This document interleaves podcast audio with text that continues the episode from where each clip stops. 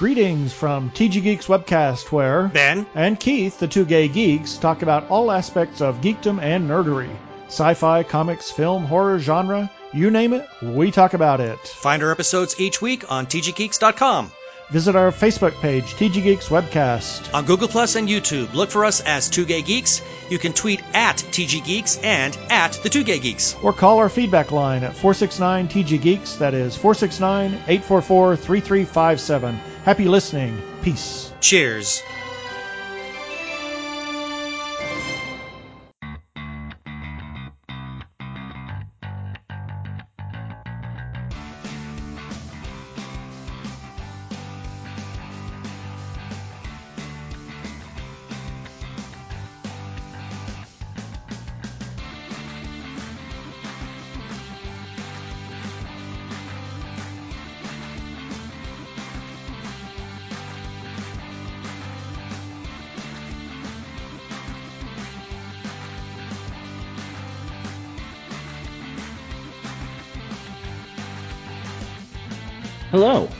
My name is Joe Hogan. Many of you know me as Epic Grays in various video games and social media. Welcome to episode 43 of Geektitude, a geek culture podcast that celebrates the inner geek in all of us.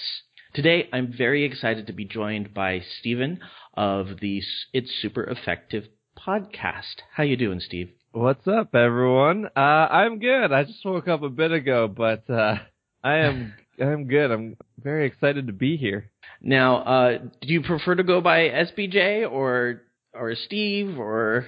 Um, I think internet persona wise, everyone calls me SBJ, but uh, you know, whatever is easier for you. Usually, my girlfriend just calls me Steve when she's extremely mad at me, but uh, totally cool. Yeah, SBJ is just short for uh, my full name, Steve Black Jr. So whatever works for you. I'm not gonna pressure you or call you out on if you slipped up, slip up if you go either way.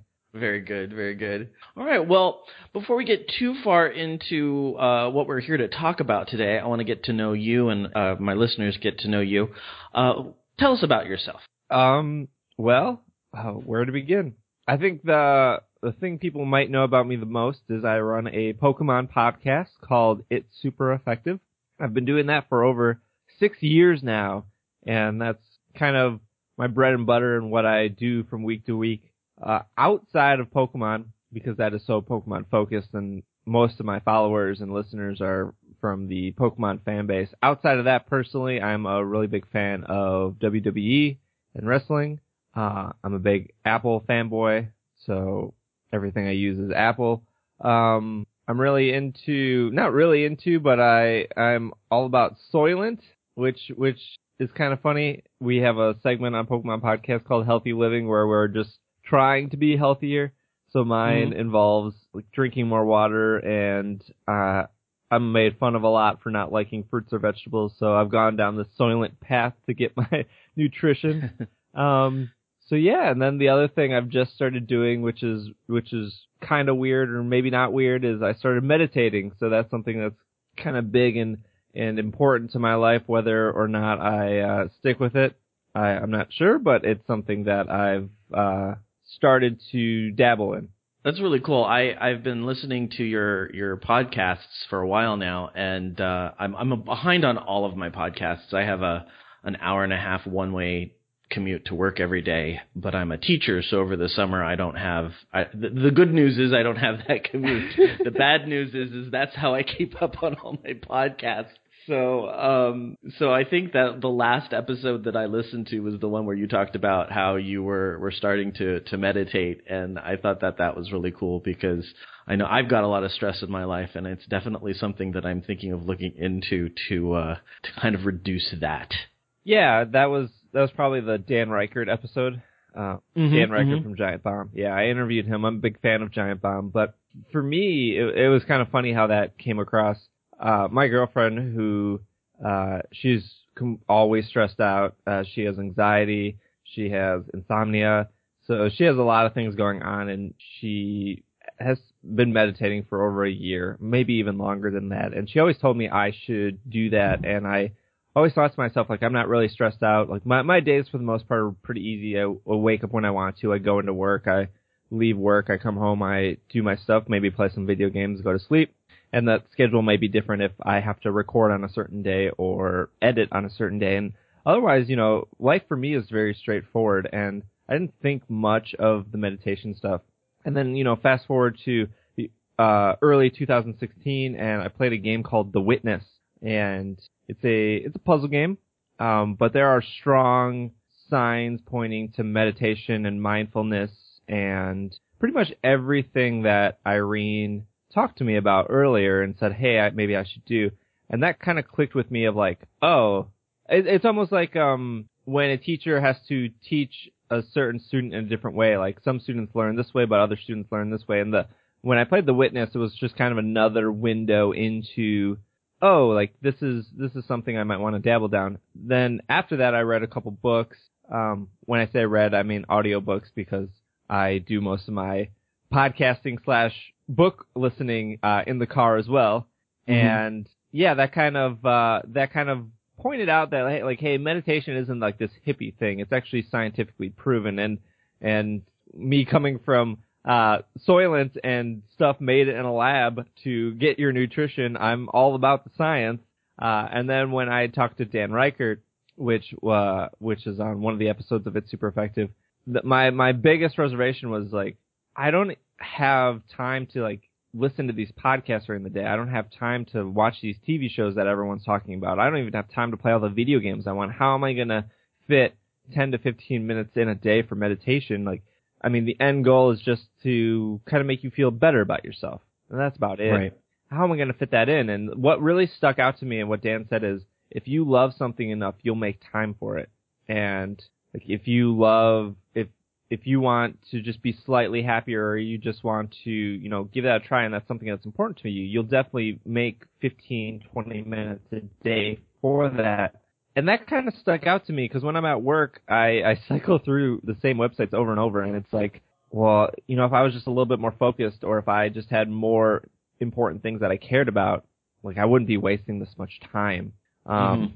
And so yeah, so that's something I, I've I've given a try. I've been doing it for about I, I use an app called Headspace, so it keeps track of everything I do. Um, I've been doing it for about 22 days now, and I definitely notice that days that I do it, I just feel I just feel better throughout the whole day. It just uh, it's almost like uh, waking up and eating a good breakfast and going like, yeah, today's going to be a good day. And obviously, like if you get in a car accident or you know something happens at work, like th- those are unpreventable. That of course that would probably sour your day, but for the most part, like if I spend 10 minutes and I meditate, I just feel like, okay, today's gonna be good. And that's really like, for, for something that's free, for something that takes 10 minutes, like, it, it's kind of silly to say like, why wouldn't you do that?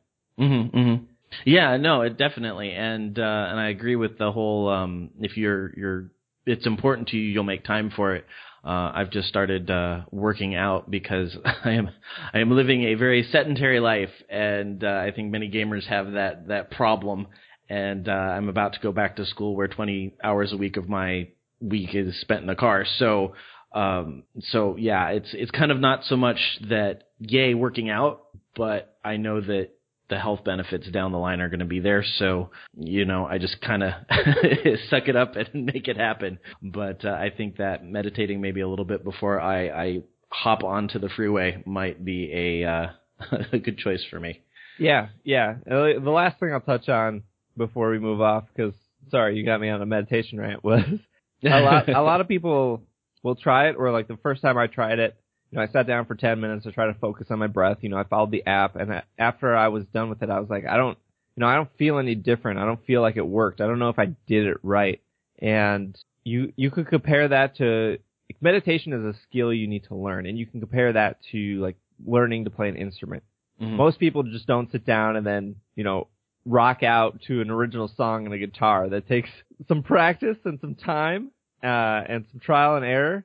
But meditation is just a skill. I mean, you don't go to the gym and you just don't start lifting 200 pound weights above your head. You you work up to that. And so, you know, if it if it doesn't work for you or if it's something you were interested and you wanted to try and like the first time you did it, it just didn't seem right. Like that's totally okay. Like that happens to everyone. So don't let that first time or even second time like discourage you because it's just something you can get better at. That was really good advice. Really good advice. Thank you. Um, So obviously you have high geektitude in Pokemon. Uh, are there other um, specific properties or um, areas where you feel like your your geekiness excels? Uh, probably Destiny, uh, the game made by Bungie. Mm-hmm. Uh, that is something I am super into, and normally it's funny, I don't really care for first person shooters, but the social aspects of Destiny really keep me coming back, and also the collection aspects. And I compare Destiny a lot to Pokemon because instead of collecting all these creatures, you're trying to collect these exotic weapons. Um, Mm-hmm. and maybe maybe that's just why I like Pokemon so much, and I like other games that kind of follow that collection aspect because I like to collect things. But yeah, Destiny would be one of the top things that I do that are not Pokemon related, and it's also nice that my girlfriend uh, got into Destiny and something probably the same things that clicked with her clicked with me. Uh, other than that, I'm also into tabletop board gaming. So I Very cool. I have way too many games on my shelves that I don't play enough. Um, Destiny's nice because I can just log in and usually my friends that are all over the United States are on playing as well, or I can text them and tell them to jump on. Uh, board gaming is a little harder because you need to have people in real life come over.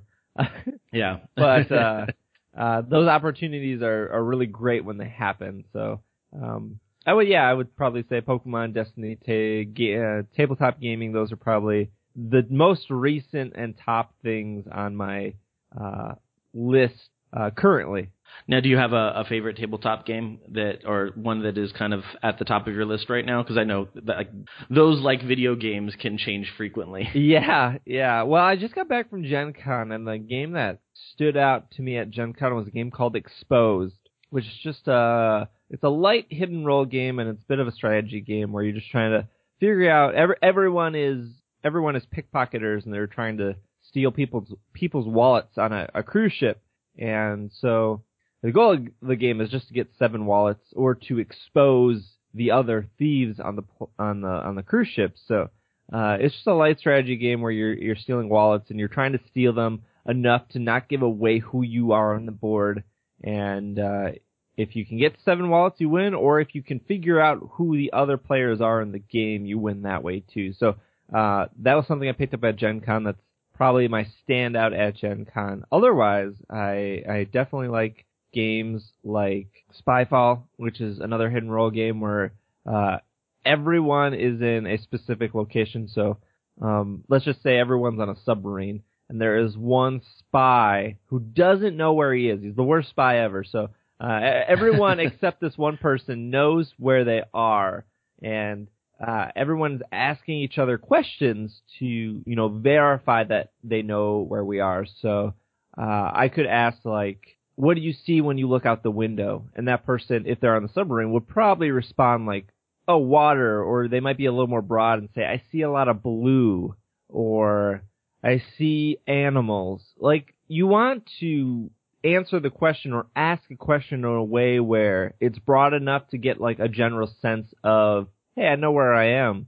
And the spy has to listen to these and figure out where they are. They have to try to figure out they're on a submarine or where, wherever the place is, the submarines, for example. Um, Mm-hmm. so if the spy says like, "Hey, can you shut the door?" or "Hey, I'm going. Uh, I like to go outside all the time." Like clearly, when you're in a submarine, there probably you probably shouldn't be shutting the door, th- otherwise everyone would die. Or you can't just go outside when you want. So that's an easy way to say like, "Oh, you really don't know where we are." uh, so yeah, that's just a, a simple hidden role game that um that I like a lot too, and it's it's just funny, and it you know rounds happen in five six minutes, and then everyone switches roles and everything. So yeah, I'm a big uh hidden role game guy. I just think that they're interesting games, and they bring out different personalities in people. That sounds like a lot of fun. I'm going to have to recommend that. I have a, a colleague at, at work that loves using our lunch breaks to introduce us to new board games. So we'll bring one down to the break room and, and we'll we'll play while while we're eating lunch. And so we'll have to throw a couple of those in there. Yeah, Spyfall is great because it's it's at Target now. I got back from Gen Con and Target has all of these new board games on their shelves, and Spyfall was one of them. So like that's good. Like when I see a a game at Target, you can kind of tell that it's been somewhat successful if it's made it onto Target shelves. yeah, absolutely. Um, so where are there areas that you're not as into? Um, you feel your geektitude is a little low. Uh, probably anything TV show related, or even like Star Wars. Like I'm not into Star Wars at all. Um, I I did end up watching all of them, and I saw the new movie, and they just don't do it for me, uh, as they do for other people. And I can I can respect the the excitement that people get and the the rich history that people get. I mean, I get the same way with with like Destiny, like that that space Mhm, opera. I think appeals more to me than than a Star Wars. Um, so yeah, I I not a big fan of that, and just general TV shows. You know, a lot of people talk about Game of Thrones or Mr. Robot or Lost or Breaking Bad, and you know that's that's stuff that you know I try to dabble in, but just doesn't hold my attention. And I think that's funny because people are like, well, you watch, you know, WWE, you watch Raw and SmackDown every week, and uh, watch is a real broad term because it's definitely on in the background. Um, Uh-huh. but I'm always doing something else. Like when when wrestling's on, I'm usually like working on stuff for Pokemon podcasts, or I'm working on stuff for Tuesday night games, or I'm I'm just you know planning out a trip, or you know just illustrating or doing something creative. And I can't do that kind of stuff when like something like Breaking Bad is on because it's like, oh, I just missed five minutes. What I miss? Oh, like this was a big plot point that now I have to like rewind or go back to, and so it's hard for me to watch shows like that. And I definitely makes my girlfriend upset because she wants to watch those shows, and it's just hard for me to sit there and just watch. Uh, Yeah, I understand that. When I was when I was growing up, I seemed to have a little bit of a, a easier time multitasking. You know, you could play or draw or whatever while you were watching. I don't know if it was the complexity of the TV back then wasn't as uh, in depth, or if I've just lost my multitasking skills as I've gotten older. But but yeah, if I'm not if I'm not able to to focus on something, it I I just don't put it on. Yeah, that, that's why I like wrestling because you know there's so many different wrestlers, and so it's like, oh, these two people are wrestling. I don't care about this, so you know I'll tune back in in ten minutes when you know somebody is on that I care about, or and even when they are on, it's like they're only on for you know ten minutes or so, so it's very like on and off, on and off, and and for me it's like a nice break from work too because it's like I could be sitting there trying to think of a logo or something, and it's like, okay, I'll watch this for 10 minutes and then kind of come back and go, oh, okay, I could have done this the whole time. So it's just kind of, um, it helps with my creative process at least when I'm like tuning in or tuning out. And if it's not wrestling, it's usually like reruns of The Simpsons or reruns of Seinfeld or like something that I just, just have on the background and it's like, oh, this joke's coming up. This joke always makes me laugh. Haha. Like, it's still funny. And then just, you know, continue working on what I'm working on. That's awesome. Um, now, is it fair to say that uh, Pokemon is your favorite fandom, or is there something that that trumps it? We just don't know about it. Uh, no, that's probably it. Very cool. Yeah, we're going to talk all about Pokemon a little later, but uh, uh, I thought I'd ask because I've, a couple people have been on the show and they've surprised me. They've had a Warcraft podcast or something else, and they're like, "No, actually, I like you know uh, The Simpsons," or you know. So Yeah. keep the question in.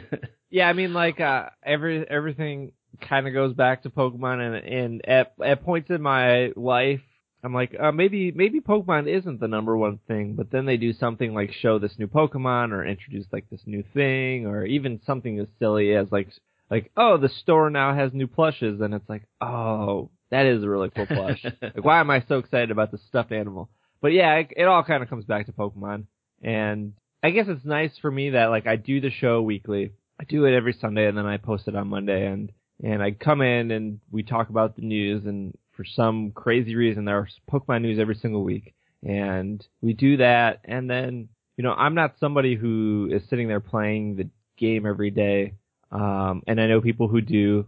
Uh usually when I finish a main series game I don't go back to it. And some people put 200 300 hours in. And you know I think I put a lot in at like 80 or 90 um, to me, I think that's a lot, but you know, to other people, they're like, "Oh, that's you're just cracking the surface." But even like a game like Pokemon Go, like I've definitely played it a lot, uh, but I'm not that, I'm not out there every day like some of these crazy Pokemon Go people are, and playing it and everything, and, and I think that's okay.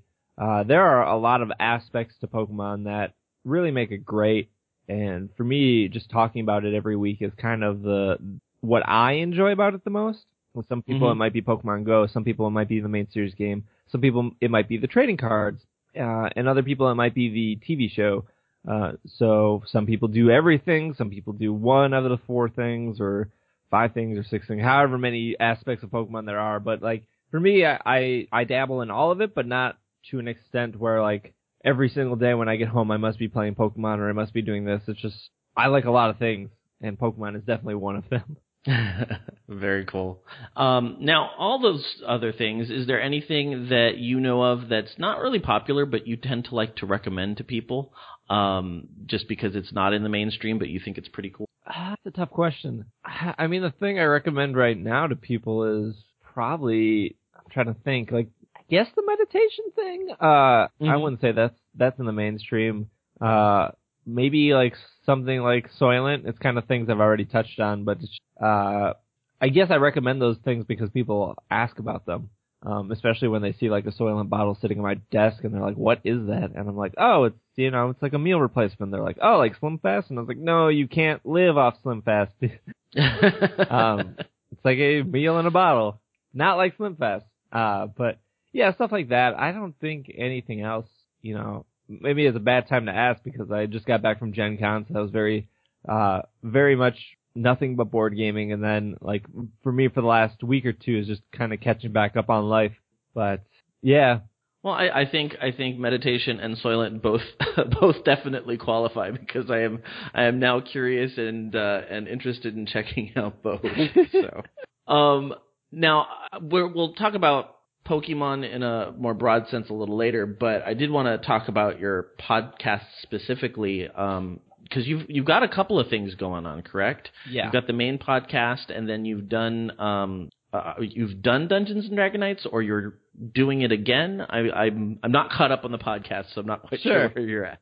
Uh, yeah, so the main show, it's super effective. It comes out every Monday. And we haven't actually missed that in quite a while, which is good. Uh, it's just a good sign that I've been hitting all cylinders recently, but that is just your general Pokemon podcast. We start off, we start off off topic purposely, pers- purposefully, and you know, that might be, uh, uh, that might be a turnoff to some people, or some people might find that some people might like that and some people might find that annoying that we just don't start talking about Pokemon. But I think with the amount of Pokemon shows and Pokemon content that are out there, and it's funny because when I started Super Effective, there was maybe one or two Pokemon podcasts in iTunes, and now there's there's probably over 20 or 30 Pokemon podcasts in iTunes. But for me, what's important is like all the news that we report on is stuff that is probably five to seven days old, just because we record on Sunday, so we're recapping the week.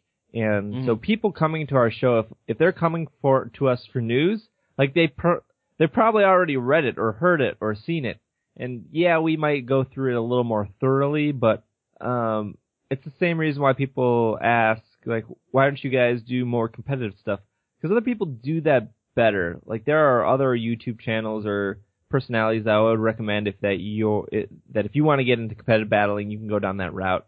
And so for me, I think it's important that we start off off topic and just kind of unravel our personalities a lot more because I think that's why people stick around. I mean, if they're Mhm. sticking around for news, I don't know what I'm doing. Maybe it's just my voice that they like reading the news, but like there are so many outlets you can get news from or Pokemon information from, and so for for me, it's it's really it's my personality, it's Will's personality, it's everyone who's been on the show's personality that kind of carries and drives it, and so I think with without that, the show might be just as fine, but it wouldn't be it wouldn't have its moments or its jokes. I think like it healthy living is a, a segment that people have requested. Like we we we ran with it for four or five weeks and then we got rid of it and I got nothing but emails of like, hey, you guys should bring healthy living back. And it's like, well, you do you want us to talk about trying to eat vegetables and drink water and Soylent? And people just thought that was funny. And so Mhm. um, so yeah, just that's that's that's it super effective. I mean, we start off off topic, we go into Pokemon news, we usually talk about a specific topic. Recently, it's been Pokemon Go, uh, and then we end with a Pokemon of the week, and uh, it's a pretty consistent, tight package, and it's something I love doing. Uh, and then the other show you mentioned is called Dungeons and Dragonites, which is a seasonal show. Um, so that's uh, it's an actual play podcast, which means that we're actually playing a live game of Dungeons and Dragons uh, and recording it. And that first season, which we did uh, earlier in the spring, was 12 episodes long, and there was a there's a whole story arc from start to finish that you can follow, uh, just like a TV show.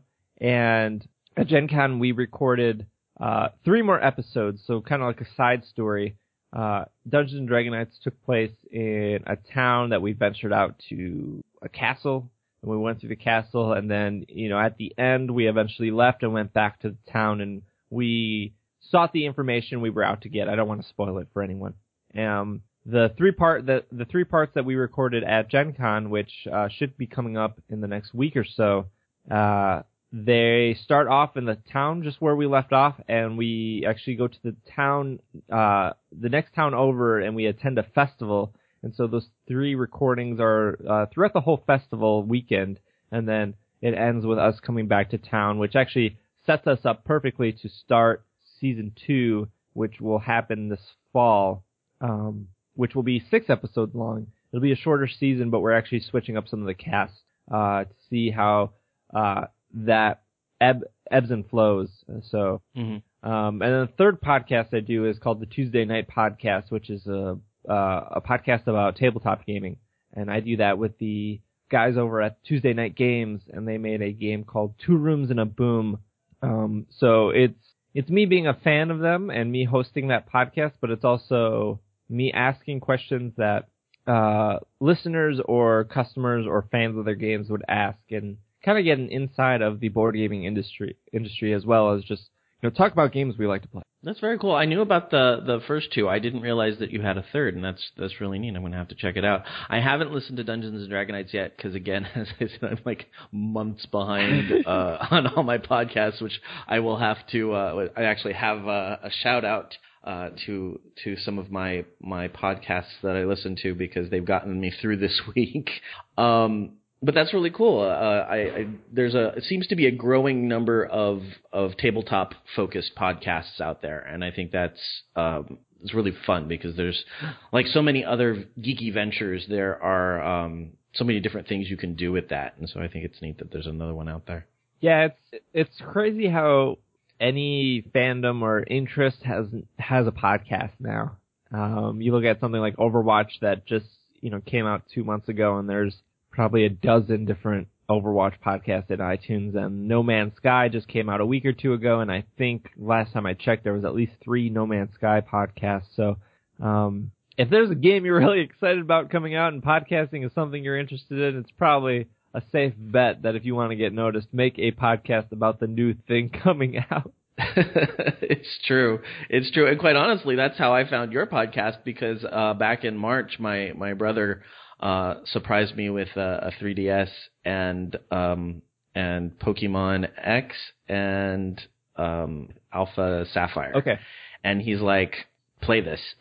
I'm like, "I haven't played Pokemon since like I don't know the original Ruby," and um, and so like anything else that I do, if I'm if I'm getting into it, I have to listen to a podcast about it. and so I've been listening um, probably since March, and then Pokemon Go came out, and it was like perfect. I, I don't feel quite like I'm just now jumping on the bandwagon. I have a couple months of, of being back into a Pokemon player, Right, right. without feeling like I'm I'm I'm just bandwagoning it. But um but yeah, and I've I've got to say I really have loved the um the interviews you've done lately. I think the the one you did with Austin Creed was probably one of my favorite podcasts ever having listened to podcasts. Uh, thank you. Yeah, the, Yeah, that must the that must have been a very cool experience. yeah, yeah. That was. I don't know if, if I ever told that. I can tell the short story of how that happened though. Um, if if you want. Yeah, please do. Uh, so everyone will ask, like, how did you get a WWE superstar on your podcast, especially a podcast about Pokemon? And what was funny is, uh, so Austin Creed is known as Xavier Woods, and he is currently one of the tag team champions, a part of a group called The New Day. Um, and they, uh, at one point said Xavier or Austin, I'll, I'll switch between those names because I just do, and he's known as both. But uh, at one point, Austin said on an episode of Raw that his DMs were open, and I think then he followed that up with the Beyonce joke. It's probably shortly after Lemonade came out, and so I was like, you know what? Like Raw's over. It's ten o'clock. Like I know Austin has tweeted about Pokemon Go in the past and just Pokemon in general, and so if his DMs are open, why like uh, let me just DM him. And so I DM'd him and I said, hey, like, hey, my name is SBJ. I run this Pokemon podcast.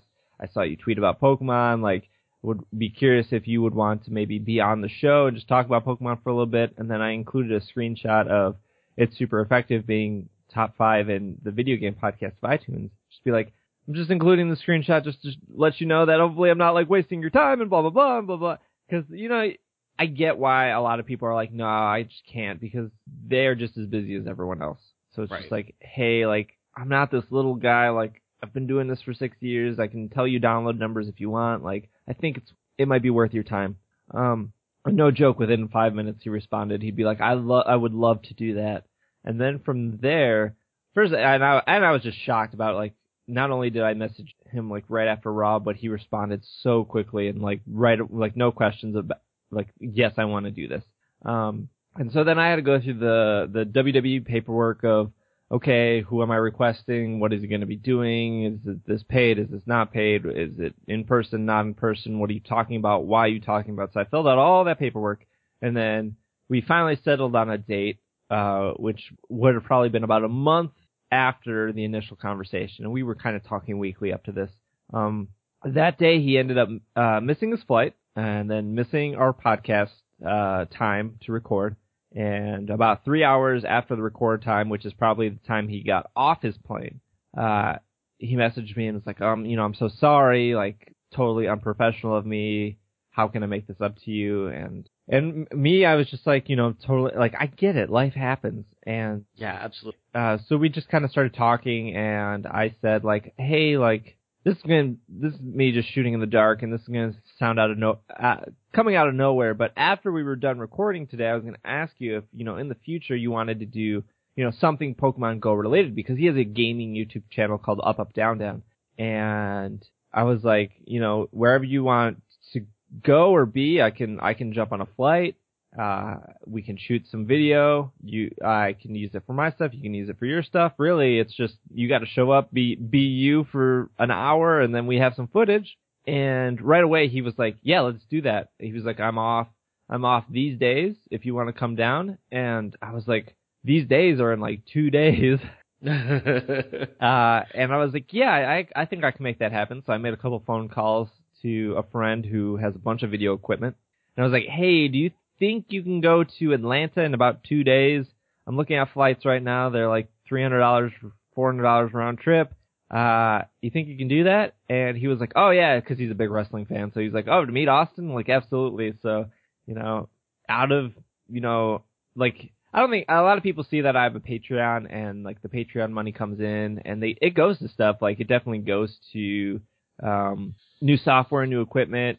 You know, we tried Mixlr for a while, which was a monthly fee and you know that that cost money and we decided that you know it wasn't really worth it, but like that was me like dropping four hundred dollars out of my pocket to be like I'm going to go interview this person. Um Mhm. and uh we flew out there, we met with Austin, we did a podcast uh live, then we shot some video and um it was just unreal of how like genuine and down to earth that dude was. And uh in the back of my head I'm actually kinda glad he missed his flight because I don't think that whole situation would have happened if that wasn't the case. Uh and and yeah, so like I think it was it was it was awesome in a couple reasons. Like one, I'm a huge WWE fan, and the New Day is one of my favorite wrestling uh, teams. So like, I got to meet Austin. I got to spend the day with Austin. Two, uh, I think that for us being a Pokemon Central podcast, like that interview started off with Pokemon questions. It went into wrestling. It went into video games, and then it ended with Pokemon questions. And I was always like worried if that. I was always worried if uh, like people would get to that part and go, okay, oh, like a WWE superstar, I want to like, I, I'm not interested in this. I'm going to turn this part of the podcast off. And I, I don't think anyone did that, or I'm sure somebody did that, but I, I, the, the general reaction from that interview was just so great. Like so many people loved it. Uh, it's easily the most downloaded, uh, podcast that I've ever put out on iTunes. Um, I think more people found the show because of that interview. So it, it just to me showed like, okay, I think we can we can do this with other people. Because what I was always thinking is like I I love like Austin Creed like his thing is Pokemon, but or his thing sorry his thing is wrestling. He kind of dabbles in Pokemon. How could I make an interview with that work? And the same with Dan Ryckert. Like uh, if you listen to that interview with Dan, we we start with Pokemon, we end with Pokemon, but the majority of that is not the majority of that is not Pokemon. So I pretty much took that format that I learned with Austin and I applied it to Dan and then I applied it to Maryland, which was the interview after that, and was like, okay, like now I feel confident to find people who might not dabble with Pokemon and still make an interview work and still make it interesting and still make it worth uh, the time to our listeners to listen to. Uh, and so going back, uh, so amazing to meet Austin. Uh, amazing to figure out an interview process that works. And then third, like still amazing that Austin from time to time will text me about Pokemon. He will text me about Pokemon related things, which I think is the funniest thing in the world. Um, and it's just like, oh yeah, like you're an extremely famous person in my phone now, and you sometimes text me, and that's like I can't help but smile when that happens. That's so cool. That's that's got to be such a cool experience. And and I I agree. The the fact that um he is not hundred percent about Pokemon doesn't diminish uh, him being on your show at all because it like I, I am not a, huge wrestling fan. I, I was when I was younger, but it's just not something that that uh, that has stayed in my my geektitude. And um, but I was like so completely enthralled by this guy. He he seemed to have just so many different facets about him, and I, I found that as because this is primarily a, an interview show, and you know I think that it's interesting that yeah you do a Pokemon show and we'll be talking about Pokemon today. But I also think it's really interesting that you're into meditation and and Soylent, and you know everybody has different facets to them, and that's kind of how we find our um, our commonality and how you can relate to the person better. So I I think it it it's what you were doing right now working awesome. Awesome, cool.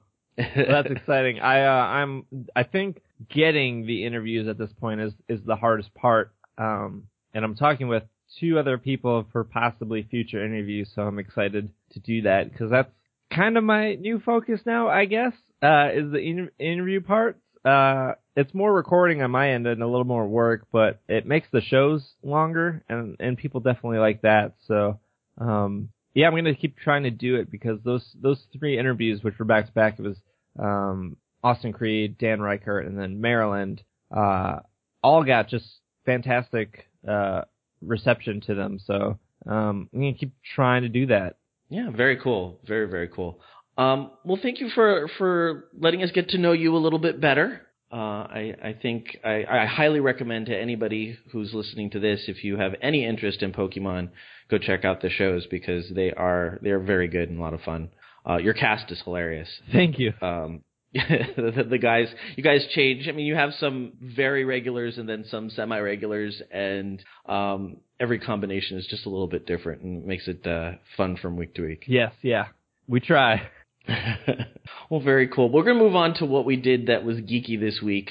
Um, I apologize if you hear like construction sounds in the background. I don't know if it's coming through the mic or not, but um, we are at the I'd like to say tail end of a remodel.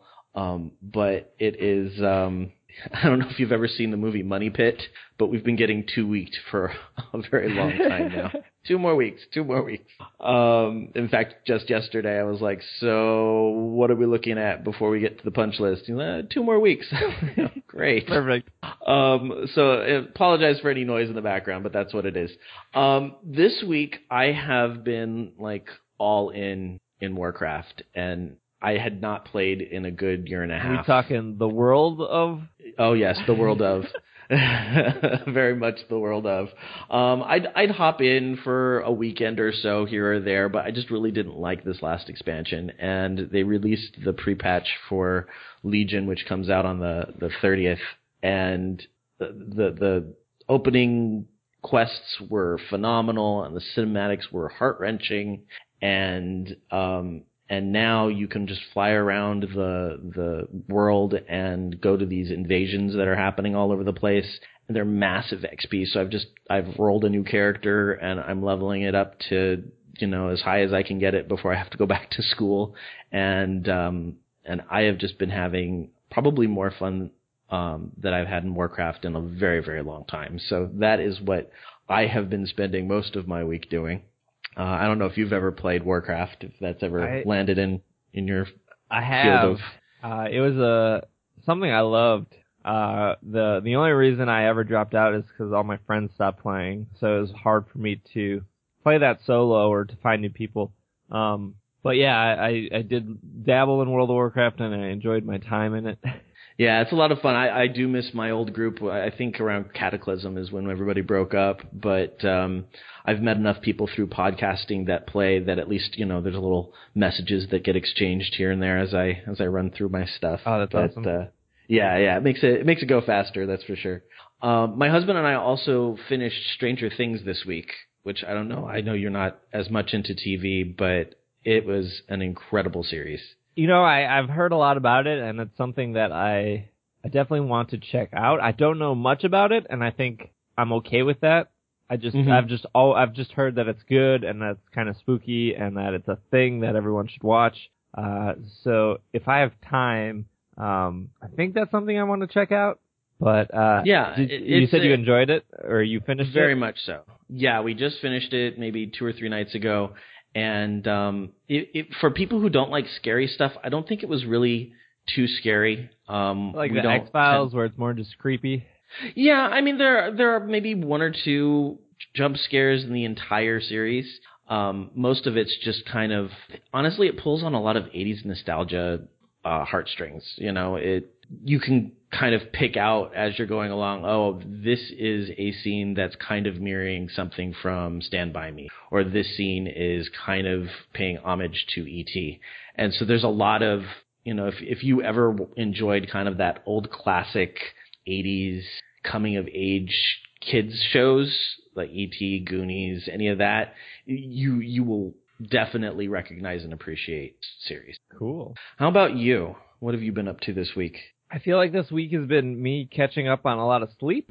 Uh, but uh, the thing that I've been playing uh, on and off is No Man's Sky, which I'm sure a lot of people are playing. And I was when I saw you put this in the show notes, I was very excited because I've heard about it and I I kind of have been keeping an ear to the wall about it, but um but I am curious to think to hear what you think of it and uh, if it's something worth checking out. Uh, well, for the most part, I don't like it. okay. so we'll start off there. Um, so I followed No Man's Sky for the last two years, and I wouldn't say I followed it heavily. When I say followed it, I remember seeing the original trailer at E3. Remember seeing the second or third trailer at uh, the PlayStation event that they do every November, I think. And then I remember seeing the other trailer at the the most recent E3, or not the most recent, but the one before that, before they delayed it. And besides that, I mean, if it if it was a story or something posted on the PlayStation blog, I read that, but I didn't go out and seek other content or didn't follow the guys on Twitter. I just knew that that this was a team of like 15 people making this super ambitious game with uh, 18 quadrillion planets or however many there are. Um, and so I was excited for it, but at the same time, I was very hesitant to feel like they would achieve what they set out to achieve. And so for me, um, I didn't buy it right away when it came out on Tuesday, uh, mostly because reviews weren't up. I told myself that, well, first off, I don't buy a lot of games anymore. Uh, I usually rent them if possible at like a Redbox or something, just because like I think the last game I rented was Uncharted 4, and like I love the Uncharted series, but for the last three games, I played them and they sat on my shelf for two years, and I never touched them again. Um, Mhm. so I didn't want to do that with Uncharted 4 because I knew like as soon as I completed it, it's going to sit on my shelf, and that's sixty dollars on the drain. Not saying that it's not worth sixty dollars. I'm sure it is to some, but the way I consume games is I just don't go back and and touch them again, and some people do, and I, I just don't. Uh, so I was like, oh, I'll just Redbox No Man's Sky, and and I checked the Redbox because I'm very lucky that there's a Redbox like near my house that gets like it, they get games on day one. I don't know, I don't know if all Redboxes do that. I but the one near me, like Uncharted 4 day one, Doom day one, like all it gets everything right away, and they're never sold out because no one ever goes to that Redbox. Uh, so Mhm. I'm very lucky in that aspect. Uh, and there was nothing for No Man's Sky, and there were no reviews up on Tuesday, so it's like, ah, I'll just wait. And then, uh, there was first impressions that were on IGN Polygon, and I read those, and for the most part, they were like, eh, it's kind of, it didn't hit all its marks, and I was like, okay, like that's what I thought would happen. Uh, and then two of my friends got No Man's Sky, and they're playing it, and, and They're talking about how they like it, and I was like, eh. Uh, and then I ended up listening to the Bombcast uh, from Giant Bomb, and they were talking about how they liked it, and these were the parts they didn't like, and they were telling stories, and and Irene and I were driving, listening to it, and she was like, and earlier in the week she asked me if if if I was going to get it, and I said, ah, I don't think so. I don't think it's going to be very good. Uh, and so when we were listening to the Bombcast, she was like, oh, it does sound like kind of cool. I kind of want to get it. And I was like, well, all right, like I'll get it if you get it. And so we went to Target, we picked it up. Um, and we both started at the same time because we uh, like uh, uh, it's not a multiplayer game, but we still wanted to like play somewhat together so we can be like, oh, what planet are you on? Oh, what planet are you on? Oh, look, look at what I'm seeing. Look what you're seeing. Like that kind of thing. We were Yeah, gonna yeah. make it multiplayer if the game wasn't multiplayer. uh, and so we're playing it, and um, about three hours passed, and Irene came out of uh, her room where she plays all her stuff, and she's like, "I think I'm done with it." And I was like, "What do you mean you're done for the day?" Or like, she's just like, "I, I don't really like it." Uh, and I was like, "What don't you like about it?" Because I, I also at that point decided like this game's not for me. Uh, but I wanted to know what her thoughts are, and she was like, I, she's like, there's no goals in the game. She's like, I was like, well, there's the goal to get to the center of the universe, and she's like, yeah, but besides that, there's like no goals for me to do. And I was like, well, you can like increase your your your storage space, or you can get a bigger ship, or get a, a gun that holds more uh, upgrades. And she's like, yeah, but those aren't really goals. Like they, they're something I I can do, but that it's nothing that feels achievable. Mhm. And I was like, you're right. Yeah, you're right. So, um, I was talking with my friends who were enjoying it, and I was like, I just don't care for it. I was like, I compared it a lot to a game called A- Animal Crossing, and uh, kind of piggybacking off Irene's uh, mention about goals is because my friend, my friend, his his uh, his point was like, well, you knew it was a game about exploring, like you knew it was just about walking around, finding new things to do, like stuff like that. And I was like, you, yes, that is what everyone's saying. It's a game about exploring, but there's nothing really to explore. I think that's that's the frustrating part. Um, in a game like Animal Crossing, there are really no goals. Like, yeah, you could pay off your house, or you could collect a set of furniture, or you could, you know, try to collect all these fossils. But, uh, but at the same time, Animal Crossing makes it feel like your time is worthwhile. It makes it, it makes little things seem important. Like paying off your house does seem important, or finding a new fossil and giving it to the museum does seem important, or making a bunch of money because you spent an hour on the beach collecting seashells does seem important. It seems like you're making progress. And in No Man's Sky, when you see these question marks on the map of where to go, it's not even exciting because it can only be one of like eight things. It could be a drop pod, which the only thing to do there is upgrade your suit, which is exciting, but Mhm. like that that's all there is to see. It could be it could be a uh like storage facility where there is just two possible upgrades there, are two identical buildings there. It could be a bigger spaceship station where there will be one or zero aliens in that that will talk to you and ask you a question and may or may not give you something. And there's never more than one alien because apparently these huge space stations can only hold one alien. Um, uh, or there's one or two other things. So it's like you see, or a monolith, which is a place that will teach you a word. Uh, and that's all it really does is teach you a word, and eventually you start to learn everyone's language. But where Animal Crossing, like everything happens, like today it could be raining, today it couldn't be, like, oh, a, a new visitor, or not a new visitor, or look at the beach has something here, or I caught this different fish. Like it, Animal Crossing makes little things seem important. And when you're walking to something in No Man's Sky, you're just like, well, it's going to be one of eight things, and it's going to be exactly like the like a drop pod will always be a drop pod. A space station will always be a space station. A monolith will always be a monolith. There's nothing unique about the eight different things it could possibly be, and I think Yeah. that's the frustrating part. And it's like, well, oh, just explore, just walk around, and it's like, why? Like, okay, I've got so many other games that I can walk through and explore. Right. I want to walk through and explore. I've got Skyrim. I got WoW. I've got I've got Animal Crossing. I can I can explore in other places. Yeah, and and a, a, a game that does exploring amazingly is is Fallout 4, and uh, and, and and for people who like the Skyrim and more um, and that series, again does exploring aw- amazingly. When I'm in Fallout 4 and I'm walking somewhere, one I don't really know where I'm walking to, but two when I get there, it's something I've probably never seen before. Uh, like I remember the first time getting to that huge tower in Fallout 4, and I don't, I don't really remember what it was called, but I was like, oh, I can go in this building. All right. Oh, it just keeps going up and up and up. And there's like a hundred floors here. When I got to the top, there was like an ogre locked in a cage, and I let him out, and he became my friend, and he could possibly be a partner in the future. I'm sure some people know what I'm talking about. I'm sorry, I don't know the name of the tower, but there's this huge tower, and there's nothing like that in No Man's Sky. There's nothing where you get to and you're like, oh, this is cool. I wonder where this goes. It's just it's just emptiness that either leads to uh, a drop pod or a monolith or something you've already seen a million times. And the animals there that you can scan and, and research, like, yeah, they're, they're okay, but, and my friend was like, you don't give them names or anything? And I was like, no, because when I leave that planet, I know that I'll never be coming back to this planet again. There's no reason to. Like, why? He's like, why aren't you naming stuff? And I was like, because I will never come back here. Like, I'm always going to keep pushing forward to the center of the galaxy because that is the one goal in the game to get to, and I'm curious of what that is, but like, why would I ever go back? Like, why would I need to go back to that planet? There's nothing there. Everything on that planet is going to be on a new planet.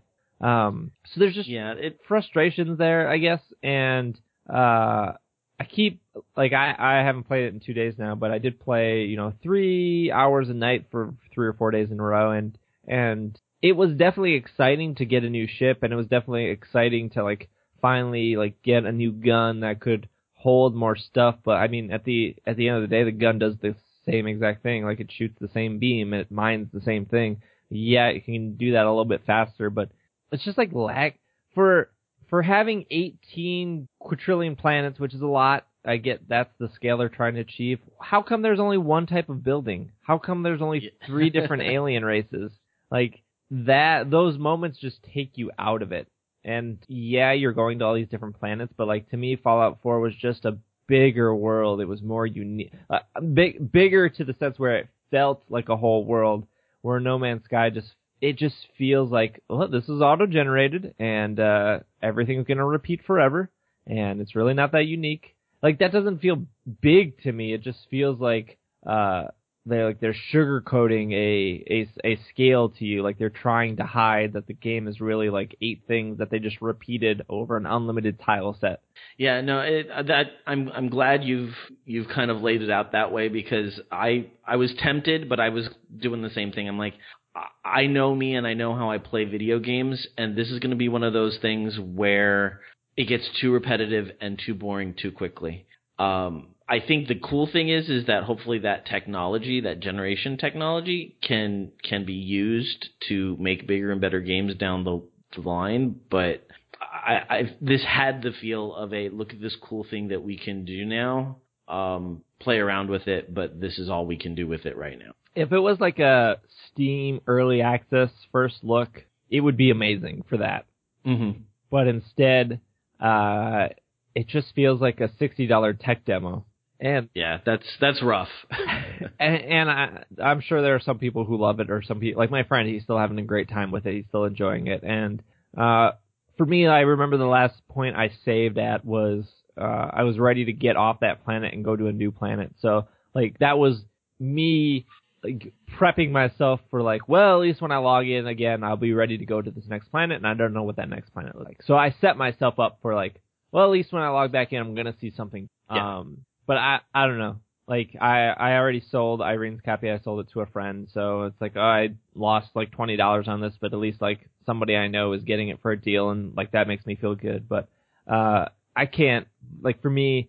Like once like the new Destiny expansion comes out or once something else comes out, like I'm not gonna go back to No Man's Sky unless they do like this huge like 2.0 update patch that adds a million things. But for it already took them like a hundred years to get to this game, so my my hopes are not high for them coming out with something really expansive in the next year. no, hopefully it will just lead to better games in the future, or more, or just you know, Yeah, I, wider spanning games. Well, cool. Uh, anything else you did this week? uh, that was about it. I mean, I, I I've I've been working on Dungeons and Dragonites, trying to get those three episodes out. I, I talked about that earlier. Uh, the the only thing I, I can touch on that I haven't already is uh, I'm working with uh, a musician. His name is Nick. He's he actually made the intro and outro to It's Super Effective, the stuff that you probably hear. I think that new intro started at like 220 or something. But um, working with him to make more music for Dungeons and Dragonites, uh, since it is uh, a longer series and since it is like storytelling, uh, we work to make different music for different parts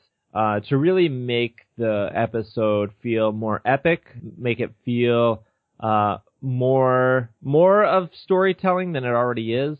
Uh, obviously, adding music to people talking is a technique that every single movie and TV show in the world uses. So uh, why not add that to our show? Um, so yeah, it's just you know making a new intro, making background music for excitement, making background music for sadness, making background music for tenseness. Uh, and yeah, so uh, we've just been working on that, and uh, I will continue editing that and hopefully making it sound okay. That's awesome. I'm looking forward to to checking it out. I think it's gonna be a lot of fun. All right. Before we get to the news, uh, this is the last time I will be mentioning it because it is next weekend. Uh, I will be appearing at NerdCon in Escondido on Sunday, August 28th. Uh, we have a 10 o'clock panel and an 11:30 panel, and from the information that they've given me, these are actually hour and a half panels, so they're they're sizable.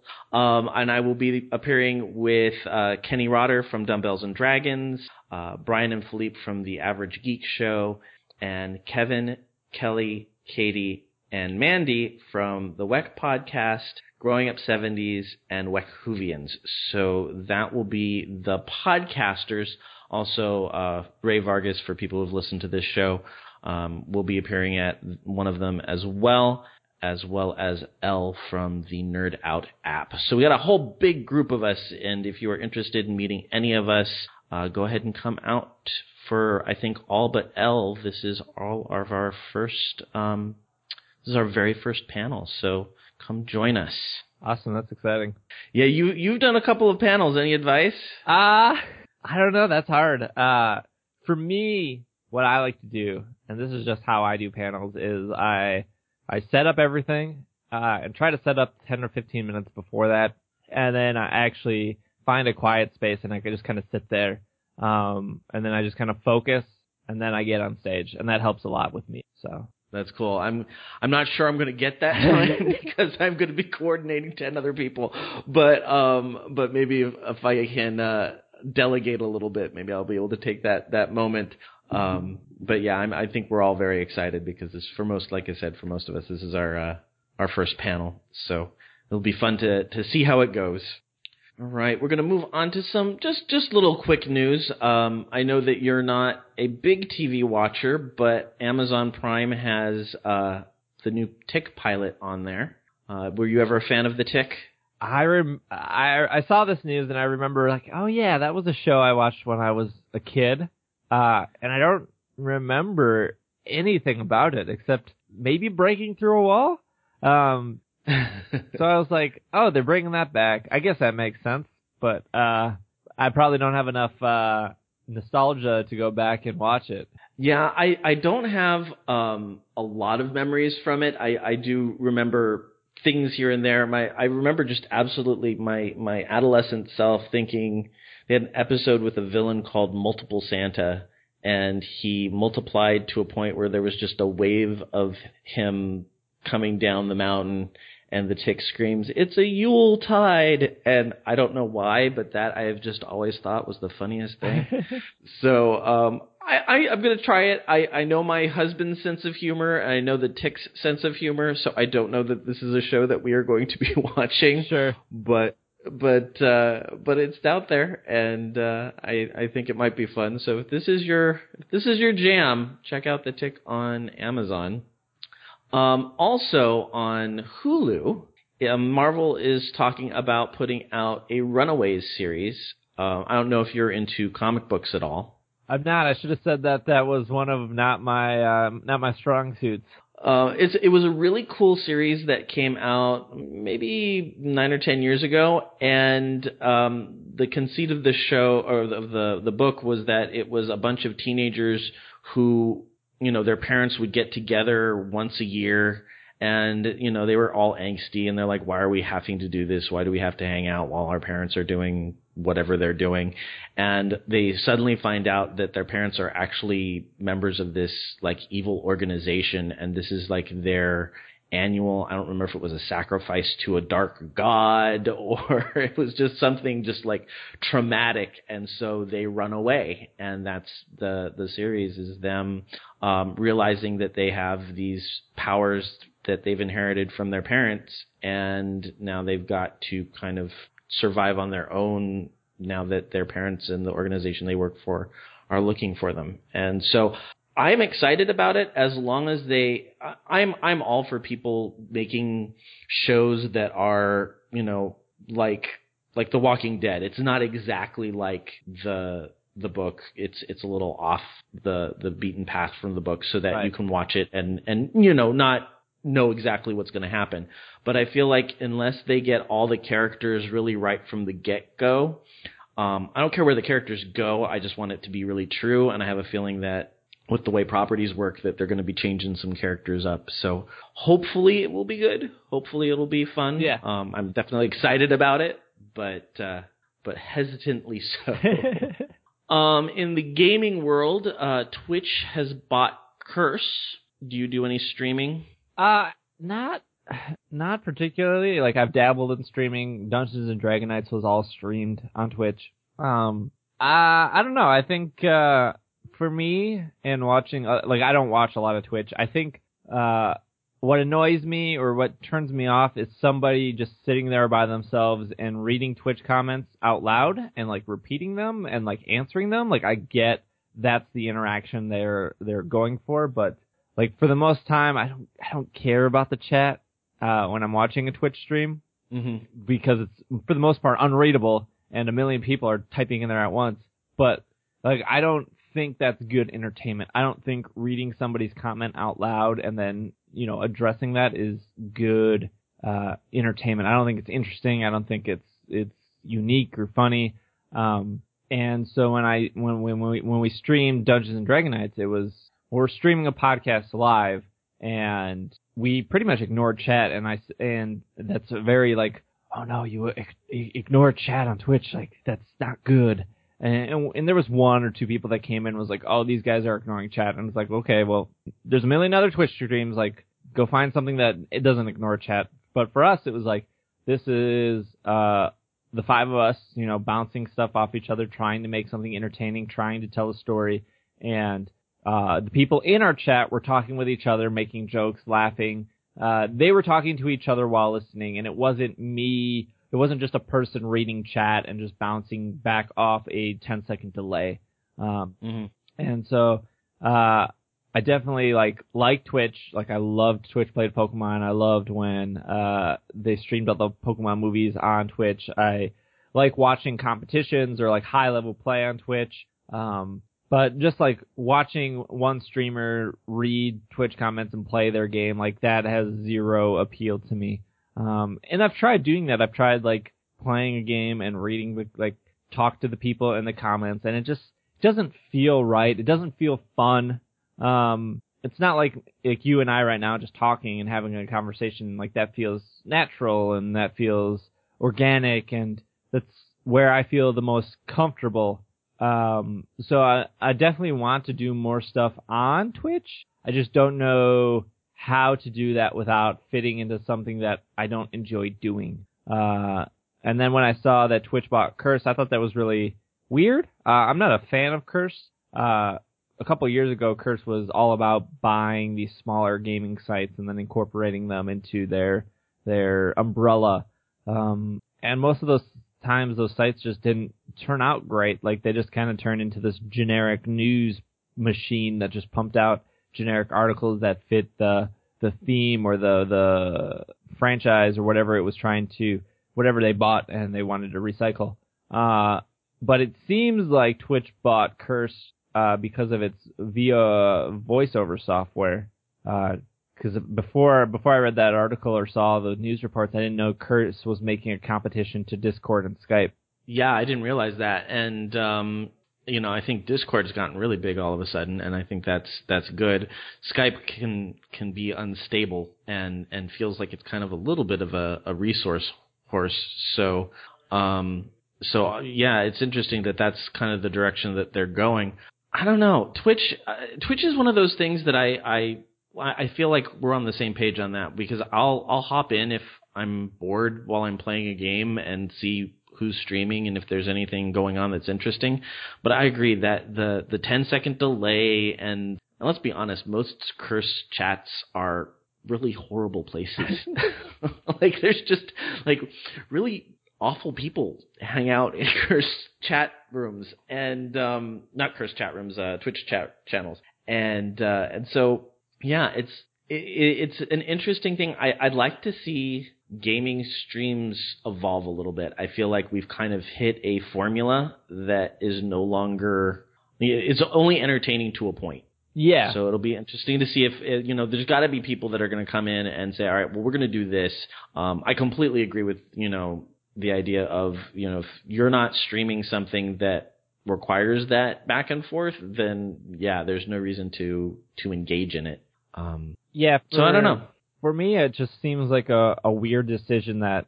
Uh, first off, like Discord is is very big, especially with the Twitch community. Um, and I'm just not a fan of it. I think it's missing a lot of a lot of features. Um, and, and I, I, I do a Patreon and uh, patreon.com slash it's super effective. But uh, I do a Patreon, and if you donate a dollar, you get access to uh, my Slack. And Slack is uh, it's kind of like Discord, uh, or it's like um, what's the other one? Like Telegram, I think, is another popular one. Um, but we have I'm looking, we have like 200 and some people, like 220 people in the Slack. Uh, and there's no like voiceover in, in Slack. I'm sure there's a plugin or a widget that I can install to make that happen. But, uh, a lot of, uh, some people are like, well, why didn't you go with Discord? And it's like, well, like I use Slack for a lot of things. I use it at work. I use it now for Pokemon podcast. I, uh, I like the way it's laid out. I like the channels. I like the private chats. I like all these things that you know Discord does or does not do. But at the same time, like some people are like, oh, when you record your podcast, you should use Discord, and it's like, no, like I've definitely tried Discord audio, and it's not as good as Skype. And Skype has a million problems. Don't get me wrong, Skype is kind of garbage, right. but Skype still has the best voice over uh, sound quality, better than anyone else out there. And you know, some people might disagree, but like I've tried them all, and Skype still sounds the best. Um, so that's why I stick with Skype. Uh, I didn't know Curse had this voiceover stuff. I'm sure it doesn't sound as good as Skype. Um, otherwise people would be talking about it. But to me, it almost feels like Twitch is like trying to get back at all these people that have Discord. It's like, here's Discord's exact competition, Curse. Uh, and we're going to buy that and make you guys use that. Well, not, they can't make anyone use it, but like, hey, you should be using this because now this is Twitch official. It's almost like they're trying to get back at Discord or, or I don't know. It just seems like a weird. I'm I'm sure they tried to buy Discord and Discord probably said no or they couldn't work out a deal or something. It just seems very weird. Yeah, yeah. I I'm gonna watch it and see what's going on because they're. the Twitch is Twitch is in my opinion in a very strange place right now. It it's got I think it got big too big too fast and now I mean, there's a lot of problems with the community. There's a lot of problems with, I don't know if you follow Hearthstone at all, but their last Hearthstone tournament they had, there was like racist comments that were being broadcast. Oh yeah, I remember. People that. were, yeah, it's just like, there's so many problems surrounding Twitch right now, and I, I think it's because they, they, they got big fast and now they, they, they've got too much, too many resources that they know what to do with. So yeah, and it's it's hard to ignore Twitch because there's so much money being moved around Twitch. I mean, you go to a streamer that has you know maybe 14, 15 people watching, and they have like this ticker that's like top donation five hundred dollars and buy blah blah blah, and then second top donation two hundred dollars blah blah blah, and you're just like you've been streaming for six months, you don't really have that many followers, and at some point somebody gave you five hundred dollars. All right, that's okay. And like, yeah, that happens a lot. Like you, like to me, like yes, I I I have a Patreon, but I didn't start the Patreon until like four years of like consistent podcasting. And you know, if do what you need to do. Like I get that people's time is worth money and uh, and whatnot, but to me, a lot of people are going to Twitch because it's it's this is a way I can make money to do what I like to do, and it's like yes and no.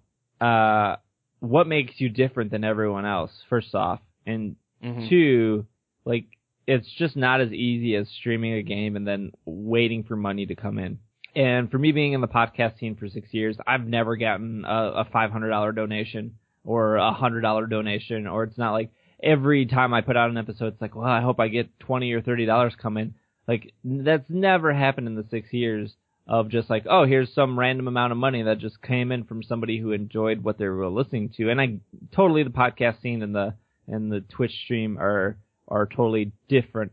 But I think that's also what makes the Twitch stream that community so toxic in a way that you see uh, all this money being moved around. You see all these comments coming through of just like, hey, do this, do this, be funny, answer my question, like pay attention to me, pay attention to me, pay attention to me, or like just racist comments or offensive comments or just all this stuff. And it makes it's just such a different world. And it's something that uh it's like on one side I want to be there because I want to reach other people and I want to give my listeners another outlet to consume content but in another aspect it's it's like I don't want to deal with that community if if that is the general consensus of like pay attention to me kind of thing Yeah, it is very a me me me uh, culture on Twitch. So we'll we'll have to keep an eye on it. Um, it'll be interesting to see. I, I I'm hoping that something, uh, as is often the case with with these kind of technologies, it, it'll be a very long time before somebody gets their foot in the door far enough to to dethrone. So the last bit of news is kind of good transition into our main topic. Uh, Pokemon Go has triggered 80% increase in 3DS hardware sales in the last month alone. Um, that's pretty good because a lot of people have been saying that they that Nintendo needs to get out of the hardware um, market and just make good games. uh And yeah those people are crazy um, so yeah, that's good. I, I I am not surprised that this has um, increased DS sales because I know as I'm playing Pokemon Go, I was like, you know what, I'm gonna go buy Yellow and I'm gonna play through that, and then immediately regret it because it has none of the um, conveniences of the modern games, so it's very grindy. But uh, but you know, good for them. Yeah, I mean, it it makes sense. Uh, definitely makes a whole lot of sense of why that happened, and that's kind of what I was preaching. That was like Nintendo's whole goal was to release something that would bring them back to what they do, uh, and get them excited for Pokemon. So, I mean, the TV show, the trading card game, uh, Pokemon Go, it all brings people back to hey, I want to play the next main series Pokemon game. Um, and it, it clearly worked. Uh, but to, to like say like, hey, Nintendo should just keep making mobile games, I don't think that's the case at all. I mean, yeah, the Wii U was, was a bit of a flop, but the, like the Wii sold 101 million units and it sold all of them at a profit. Why would they ever step away from that?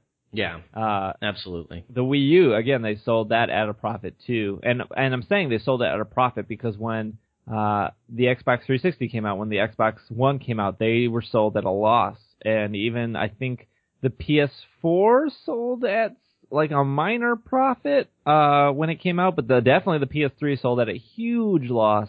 Um, and like Nintendo's games still sell really well. Like when you sell a million copies of you know Super Mario, whatever the last one was on Wii U, I can't remember, but they definitely sold more than a million copies, and it's like, well, they sold that for sixty dollars, so that's sixty million right there. Um, I don't know. I think I think it's just silly. Uh, I do think that it's in Nintendo's best interest to make a unified console, uh, which Mhm. is what the rumors that the NX are going to be because uh, I mean, like I play Animal Crossing on my 3DS, but I would love an Animal Crossing on my Wii U, but I don't really want to start over. So if there's like a console that can both be a handheld and on your TV screen, like that would be super great. Um, or it's just like the Mario Kart on DS is slightly different than the Mario Kart on Wii U, and like they're both good, but in different ways, and it's it's weird to split your player base like that. I think we're to a Yeah, and they've they've got such a good thing going with that. I mean, I don't know of too many other handheld uh, game devices that are you know everybody goes to the the DS or their phone at this point.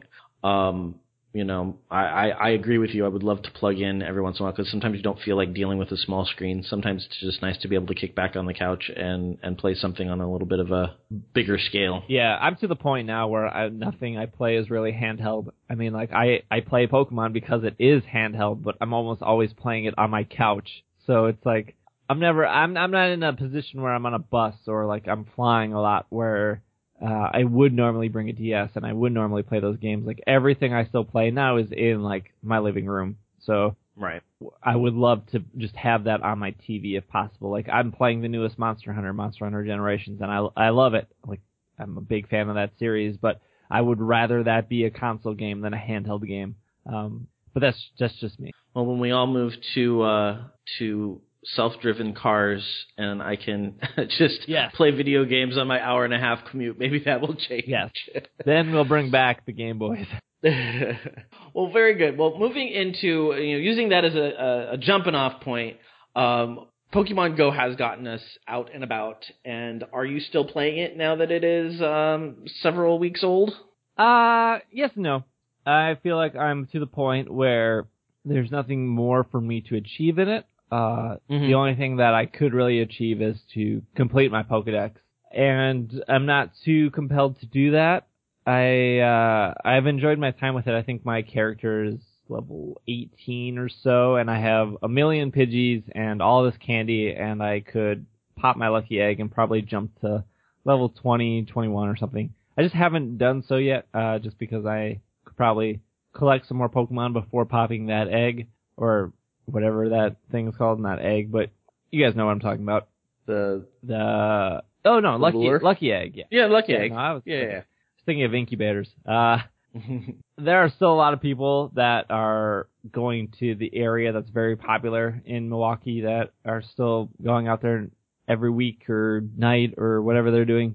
Uh, I don't get out of the house much to begin with. Uh, I'm not an outdoor person, so that already in itself is a challenge. Um, but to me, Pokemon Go really shined when it was a social experience with my friends. So Mhm. when I did go down to Lake Park and play, I was always with one or two other people or even more than that.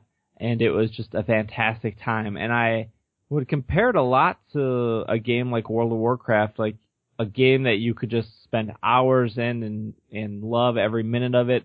But that starts to go away when it, when it's just you. Like Mm-hmm. it's very, I would be very hard to play World of Warcraft solo without talking to anyone. I don't know if anyone would want to do that. I'm sure some people have. It gets very lonely. Yeah. It gets very, very lonely. I just got um, pulled into a, a, a new guild. I've guild hopped since since uh, um, Cataclysm, just because you know most of the people that I played with stopped playing. Um, and and for the first time in a very long time, there's like 25, 30 people on at a time. And it's fun. It's fun to be able to just say, "Oh, hey, where where where are you? Where do you live? You know, what kind of stuff are you doing?" You know, it just gives you something to do while you're fooling around in this uh, digital space. Yeah, and so maybe maybe that's on me though, just not asking people, hey, you want to go out down to Lake Park and play Pokemon Go? Because I'm sure they would say yes, and I'm sure we'd have a great time.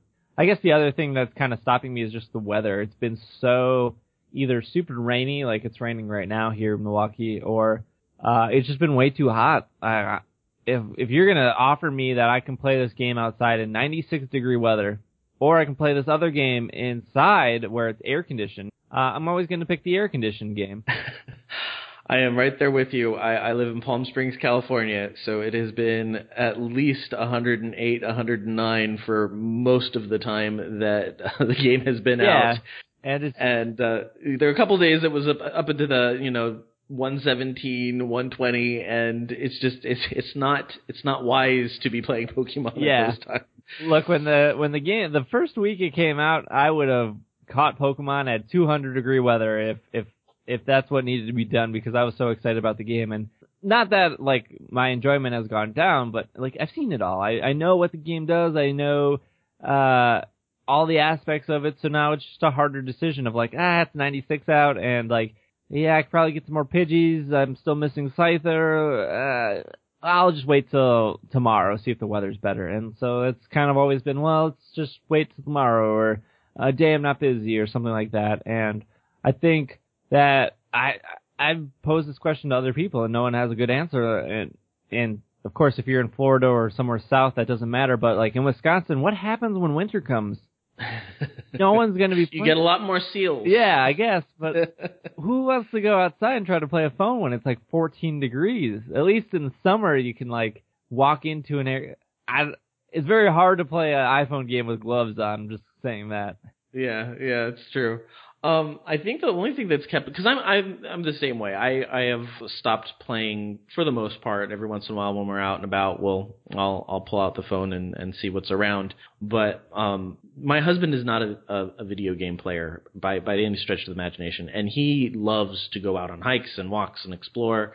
And so this has kind of given us a thing to do together because it kind of combines our our interests. And there is this kind of like little it always makes me smile when you know we get out of a restaurant or something and his phone comes out of his pocket and I can see him loading up the app. I'm like, all right, let's play some Pokemon for a while, even if it's not like what I was. You know, I was like, I would just go home and watch TV or something. It's like you're gonna play Pokemon. All right, let's go. Let's go take that gym over there. Right. Yeah.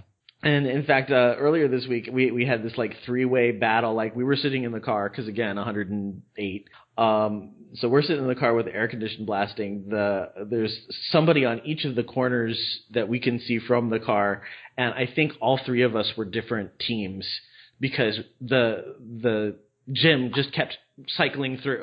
oh, okay, yellow, yeah, red, I've seen that it blue, happen. then it was yellow, it was red, and uh, after a while, I was like, okay, we're not going to take. But you know, I we're we're team instinct, and uh, we threw in our Pokemon, and then all of a sudden there were two or three other yellow Pokemon in there, and it's like, okay, there's some there's some yellow being represented in the, the area right now. That's that's nice to know.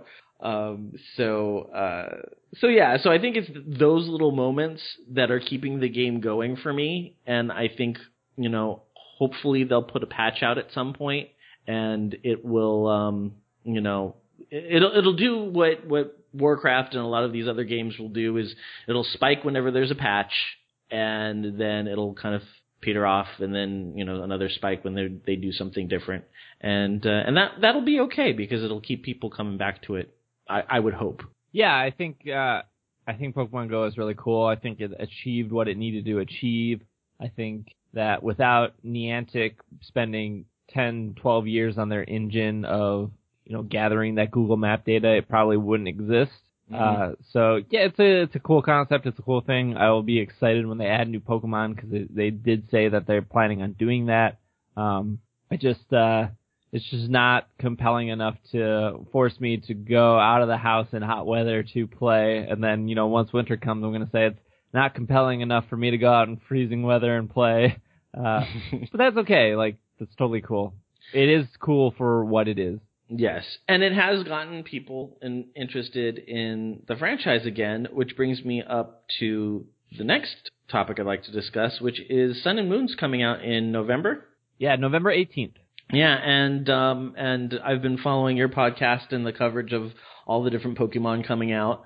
Um, let's talk about that. Are you excited about the new game? Is there stuff that you're looking forward to, not looking forward to? Uh, yeah, no, I'm I'm extremely excited about the new games. Uh, even more so than I was for Omega Ruby Alpha Sapphire. Uh, I was those games just didn't click with me, and they didn't click with me when they originally came out. Um, in 2002, 2004, I can't remember the exact year, but uh, you know, after looking at these new Pokemon and and looking at past Pokemon, and uh, we did a we did a three hour episode where we where we each picked 10 Pokemon and then we brought them together and we defended the 10 we picked against the 10 everyone else picked and we ultimately took that list of 40 and we brought it back down to 10 new Pokemon that we could all decide upon. Uh, and there was a lot of Gen 1 Pokemon in that list and there was a lot of Gen, Generation 5 Pokemon in that list and it kind of made me look at all the other generations and go, I mean, there's a reason for that. Like, I still think Generation 3 is one of the weakest generations of Pokemon. Not to say that the Pokemon, the Pokemon there are great, it's just that overall, that generation, it was, to me, it was almost like they didn't know what made the first two so successful, and they mm-hmm. were just trying to throw things at the wall with Generation 3. And so, if you started with Generation 3, obviously that is special to you, and I don't want to take that away from people, but uh, in the grand scheme of all six generations, uh, Generation 3 was really just very weak, uh, compared to everything else. And so when Omega Ruby Alpha Sapphire came out and I went through, I was like, they didn't, they didn't make this generation more special. They just did what all the vocal Generation 3 people wanted. Like those people were so vocal for a remake and what they believed in was special and it, it wasn't. It just, it just missed the mark on so many things. And now we're getting Generation 7, Pokemon Sun and Moon, and you're, I look at all these new Pokemon coming out and they're fantastic. They're so well designed. The names are so good. I was even talking to a friend yesterday who not into Pokemon at all. I played a little bit of Pokemon Go, of course, dabbled with X and Y just because he had a 3DS and everyone else was buying it, so he picked up uh, X and Y and probably played it for three or four hours before he was done with it. But he was just he he he asked me out of the blue yesterday. He was like, "How do you feel about these new Pokemon?" And I was like, "Oh."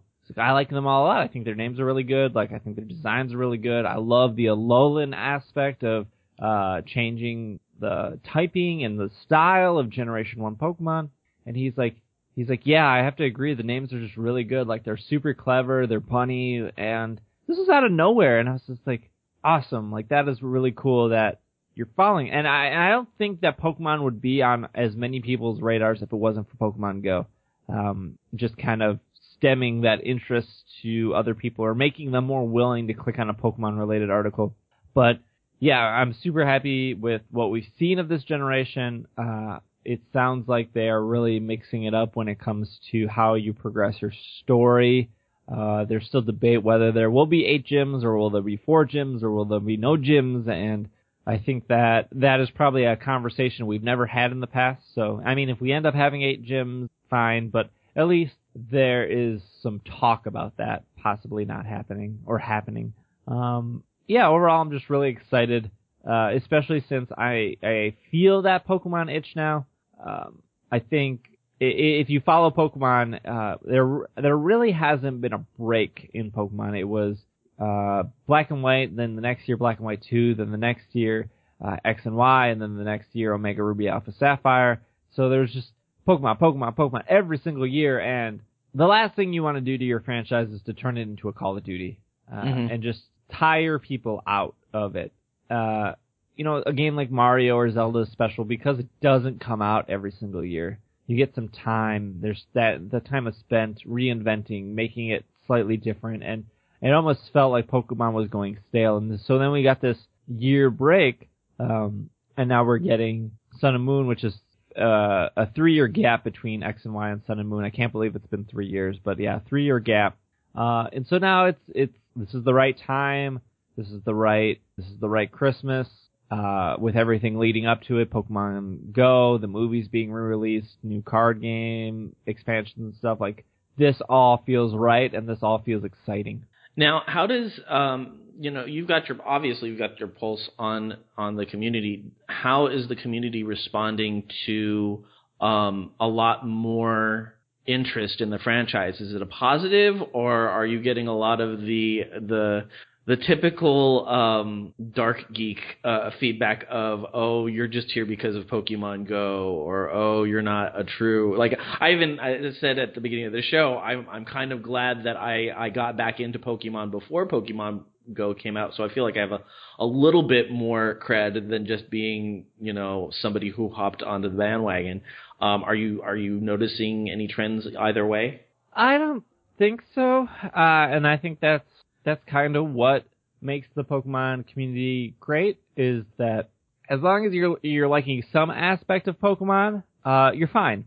Uh, I said earlier that you know some people only like the TV show, or some people only like the card game, or some people only like uh, maybe Pokemon Go, and that's totally cool because uh, the thing that all those items have in common are the the creatures themselves, and I think that's what makes Pokemon really special. Um, you have your Gen 1ers, the people who only care about the first 150, and they think that everything after the first 150 is, is poorly designed or not, or not, uh, well made or not as great as the original, and they're wrong, and that's okay. Uh, but I think you see a lot of them are opening up now. Mm-hmm. I think like a Pokemon like Mimikyu uh, which is a new Generation 7 Pokemon, which is, it's a ghost Pokemon that tries to disguise itself as another Pokemon. In the case of the screenshots, it's, it's Pikachu. So you have this, you have this Pokemon that people can relate to right away because it looks like Pikachu. It looks like a very bad Pikachu. Uh, and then, It's like a burlap sack Pikachu, Yeah. isn't it? and then you can relate to it in another way where it's it, where people know Ditto and they understand that Ditto copies other Pokemon and they go, well, this is like Ditto, it's trying to be Pikachu, but it's doing it in an outfit because it can't physically change form. Uh, and you see a warm reception to that, and uh, maybe it's because like of those two aspects of it's trying to be like a Ditto and it's trying to look like a Pikachu that people really connect with. So. Mhm. Uh, I don't think there has really been good examples of older Pokemon that try to hit that mark. And I think what also helps is the Alolan Pokemon, where you take a you take a Pokemon that uh, Gen 1ers would probably know, but for there's 720 some Pokemon, so it's very easy for somebody who has been in the series to go like, oh yeah, I remember Sandshrew or Sandslash. Yeah, those are those are Pokemon from Generation One. Yeah, they're cool. I just you know they're not they're not at the top of your radar. There's you know 600 other Pokemon that might be at the top of your radar, and Sandshrew and Sand- Sandslash might be at the bottom, and that's okay. Uh, but you take a Pokemon like Sandshrew and Sandslash, which are ground type Pokemon, and now you make them ice type Pokemon, and you uh, instead of Sandshrew being like this brown sandy color, he's now this rich blue and white color, and he looks like a little sand igloo, and it's it's awesome. Uh, it's a smart way of increasing, of giving us new Pokemon without increasing the Pokedex number. It is also a smart way to go. All these people know Sandshrew because everyone knows Generation One, and maybe they only like Generation One. And now we're taking a Pokemon that they know, they're familiar with, they've they've they've honked their horn at saying Generation One is the best, and everything after Generation is One is terrible. And now we've taken this Pokemon, we've changed it, and now they like it, and now they might be more open to these other new Pokemon that we've introduced because we've taken something they're familiar with, we've changed it pretty drastically, and now we've given a new Pokemon uh, secretly, but still basing that off an old Pokemon. So I really think that that's kind of the goal and the intent behind these Alola Pokemon is to uh, make it easier for Gen 1ers to digest that look when you look beyond the first 150 there are some really special and really unique pokemon there and they get so hung up on uh, specific pokemon that uh, quote unquote ruin the franchise like vanillix is one where they go oh like pokemon lost all its creative ideas look look at this pokemon it's just an ice cream cone and they're blinded by the generation 1 where you can go well look at magnemite it's literally just a magnet and when it evolves it's just three magnets Look at a Pokemon Mhm. like Grimer. It's literally a pile of sludge. Uh, and then when it evolves, it just evolves into a bigger pile of sludge. Um, the weird and you, the weird Pokemon that are the complaints of the later generations, like Garbodor, which is a pile of trash, Vanillix, which is, uh, an ice cream cone, or, I'm trying to think, like, uh, Amoonguss, which is just like a, a mushroom with a Pokeball on the top of its head, uh, instead of like a mushroom top like all those Pokemon designs existed in Gen 1. Uh, I just don't think that when the people who are so set on Gen 1, when they say that these other generations are bad because of these Pokemon, I don't think they know the extent of Generation 1 and how uh, simple or how basic some Pokemon are when you break them down, uh, like Magnemite, like Muk, like Grimer. Um, like Voltorb. like Voltorb, yes. Uh, so yeah, I think, uh, I think Generation 7 is so far every step in the right direction when it comes to new Pokemon, when it comes to the Alolan form, uh, when it comes with possible story, when it comes with, uh, trainer customization coming back. I think everything is moved in the right direction and I haven't seen anything where I'm like, I don't think this is right for the series. Not that that's my call to make, but, um, everything just seems exciting, almost too good to be true. So I hope with the two, three months we have left that, uh, we continue getting exciting stuff.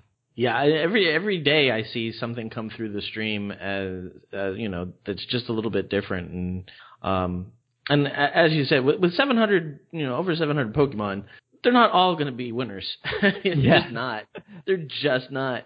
Um, but everybody's going to have a connection to something that you know that that is their Pokemon. Like I've always liked Nidoran. Why did I like Nidoran? I don't know. I just thought it was a cool Pokemon when I first started playing it.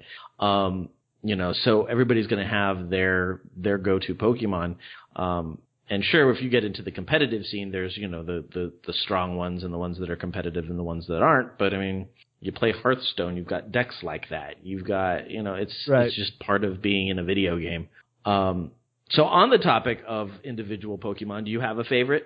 Yeah, I, I mean it changes so often. Uh, Mhm. definitely moods, seasons, other Pokemon. It, it all just changes. I think though some of the consistent Pokemon, some of the consistent Pokemon that kind of always make a top ten list for me would be like Chandelure, uh, which is a Ghost Fire Pokemon based on a chandelier.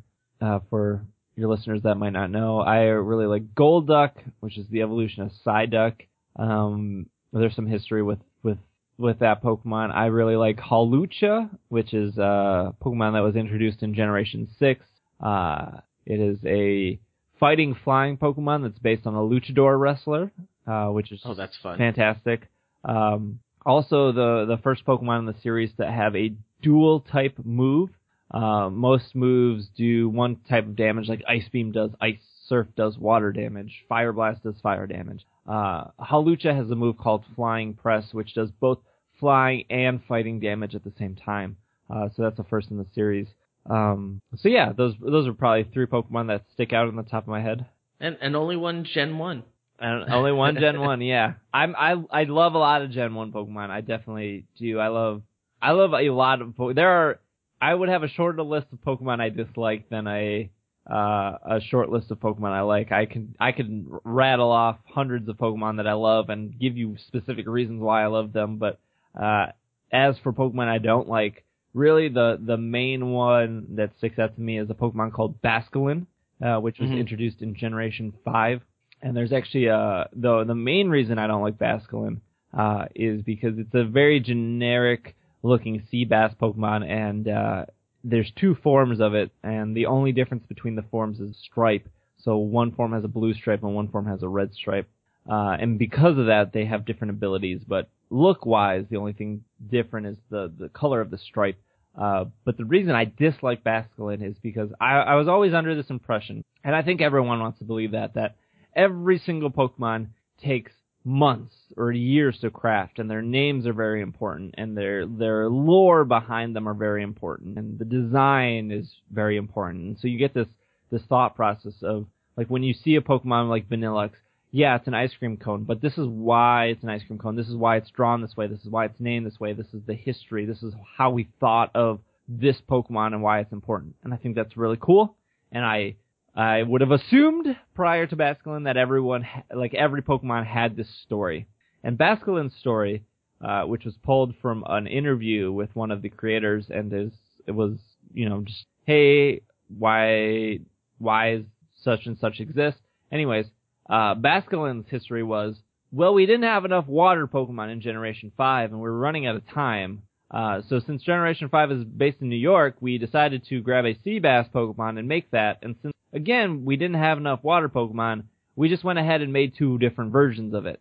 Uh, Wow. and then after reading that, you're just like, everything I thought of has kind of went down the drain. you have shattered the matrix. Ah, and that just makes me so frustrated that Basculin exists because of that reason. Like, uh, for for people that don't know, there are water type is the most dominant type in Pokemon, followed by normal type. Um, and they felt like they needed another water Pokemon, and Basculin was quickly made to fit that void. And it's almost like I feel like you could have just went without it. yeah, throw another Goldeen in and be done. Right, just bring back an old Pokemon or or something else. Or why'd you give it two forms? Why you you didn't have anyone else that couldn't make another Pokemon? Like one form, okay, yeah, a sea bass. Eventually, we'll probably need a sea bass Pokemon. Let it be Basculin. But to have two, it, I don't know. It's just it's just a frustrating uh, choice. Uh, and maybe, you know, in the future, Basculin gets something special or, you know, unique or something. And, uh, and maybe I can rekindle my love for it. But, um, as of right now, like that, that is a frustrating Pokemon design. Um, just based on how it was like rushed and how it was almost a second thought before Generation 5 came out. One last question before we kind of start wrapping things up for somebody who maybe just knows Pokemon now because of Pokemon Go and is just coming to it and is now interested in in getting into Sun and Moon, is there anything you would recommend um, for them to do? Should they get one of the earlier versions and start um, playing around with it, or you know, should they feel pretty confident in just jumping into a raw game and and having fun with it? Uh, I mean, at this point, if if if people are riding the the wave of Pokemon Go and they're really getting back into it, I would probably encourage them just to wait for Sun and Moon. If they can't wait, if that's something that they really want to, they need to scratch that itch right now, I would uh, recommend X and Y. Uh, I again, I don't think I think Omega Ruby Alpha Sapphire are, are two steps backwards from X and Y. I don't think it achieves the feeling of Pokemon that X and Y did. Uh, mm-hmm. So I think X and Y is a great starting point. Um, but uh, if you can wait, if you if you're not in a rush, if you got too much too much on your plate right now, I think that Sun and Moon is going to be the best possible spot to jump in on. Um, so uh, yeah, I think that's I think that's a safe bet, definitely. Um, yeah. Awesome. Well, very cool. Well, I am looking forward to uh, to having you on my commute again uh, and uh, catching up on on. I think I'm I'm three episodes behind on you, which isn't too bad. Um, there was one day when uh, I, I decided I was going to take a day for me, and I drove around Palm Springs and played Pokemon Go and uh, and listen to your podcast. Awesome. That was just like, you know what? I am just going to have a Pokemon day, and uh, and so I'm a little bit more caught up with you than I am with some other other podcasts. But uh, but I'm looking forward to uh, to finding out what's going on with uh, Sun and Moon, and uh, it should be a lot of fun coming up. Yeah, yeah, I hope. Well, very cool. Uh, do you have any shout outs for anybody as we start to wrap things up? Uh, no, not per, not particular, particularly. Uh, just uh, probably just a shout out to both uh, Will and Travis, who are my my A team for It's Super Effective, and then a shout out to my B team in case Travis and and Will fall through, which is Micah and Logan. Uh, those guys are just all super great. They're all very flexible with with moving around, jumping on the show, um, being consistent, which I think is just super important to any podcast. Um, so yeah, just a shout out to those four guys. Very cool. Yeah, like I said, I, I'm a big fan of the the your co-hosts as well. They're they're a lot of fun. I, I think Will is hilarious. yeah, he he is a gem. um, I I'd like to send a shout out to Raven and EJ because um they have been my current marathoning uh podcast. They they do the Girls Gone WoW podcast, and uh, as I've been playing Warcraft the last two days, I have gotten through seven of their episodes and they're they're like two hour long episodes. So um, so it has been a lot of I I've gotten a lot of WoW in the last two days. That's awesome. So uh, well, I'm going back to school next week, so this is the last summer hurrah. Gotta soak it in. Exactly, exactly.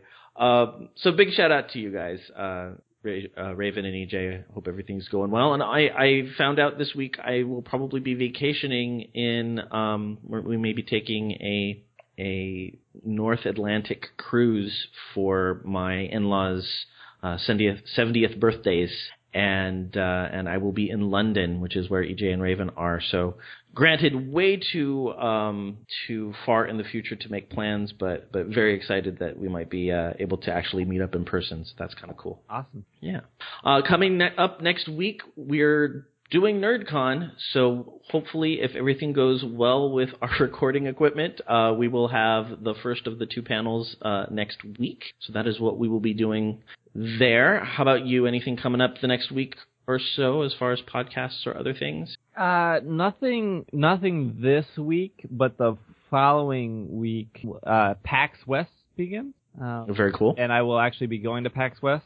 Uh, I will be speaking on Monday at PAX at 10:30 a.m., which I believe will also be live streamed on Twitch. I think PAX live streams all its panels, but yeah, I have a panel there. I'll be speaking about uh, Pokemon Sun and Moon, uh, mostly talking about the. I'm going to attempt to break down these new Pokemon, their names, where they came from, their inspiration, to kind of give people a better sense of the creativity process behind Pokemon. Um, so that's that's my goal for PAX. So if you are going to PAX West and you want to say hi, I will I will be there starting Saturday, Saturday, Sunday, and Monday. I will be there all three days. I'll just be missing Friday, just traveling and whatnot. Uh, and and work, damn adulting. Yeah, still have to work my normal job, so uh, that's all right though. Well, very cool. Yeah, definitely check that out. Um, all the music in this episode is by Bensound and is being used under a Creative Commons license. You can find more music by Bensound at bensound.com. You can currently find us at geektitude.com as well as iTunes, Stitcher, Google Play, and most other podcatchers out there. Uh, please leave us a review and spread the word. Uh, if you'd like to contact me, you can send me an email at joehogan at geektitude.com. You can also follow the show on Twitter at geektitude or me personally at Epic Grays. Uh, SBJ, where can we find you? Uh, you can follow myself on Twitter at Dragging a Lake, D R A G G I N G A L A K E, or uh, you can follow my podcast on Twitter. It is just at Pokemon Podcast, so pretty easy. Very cool. Well, thank you very much for joining us today and for for giving us all your Pokemon knowledge. No, thank you for having me on. It's it's I'm gonna, I have to say it's kind of nice to be on a podcast and then not worrying about cutting and editing the podcast after. I know the feeling. I know the feeling.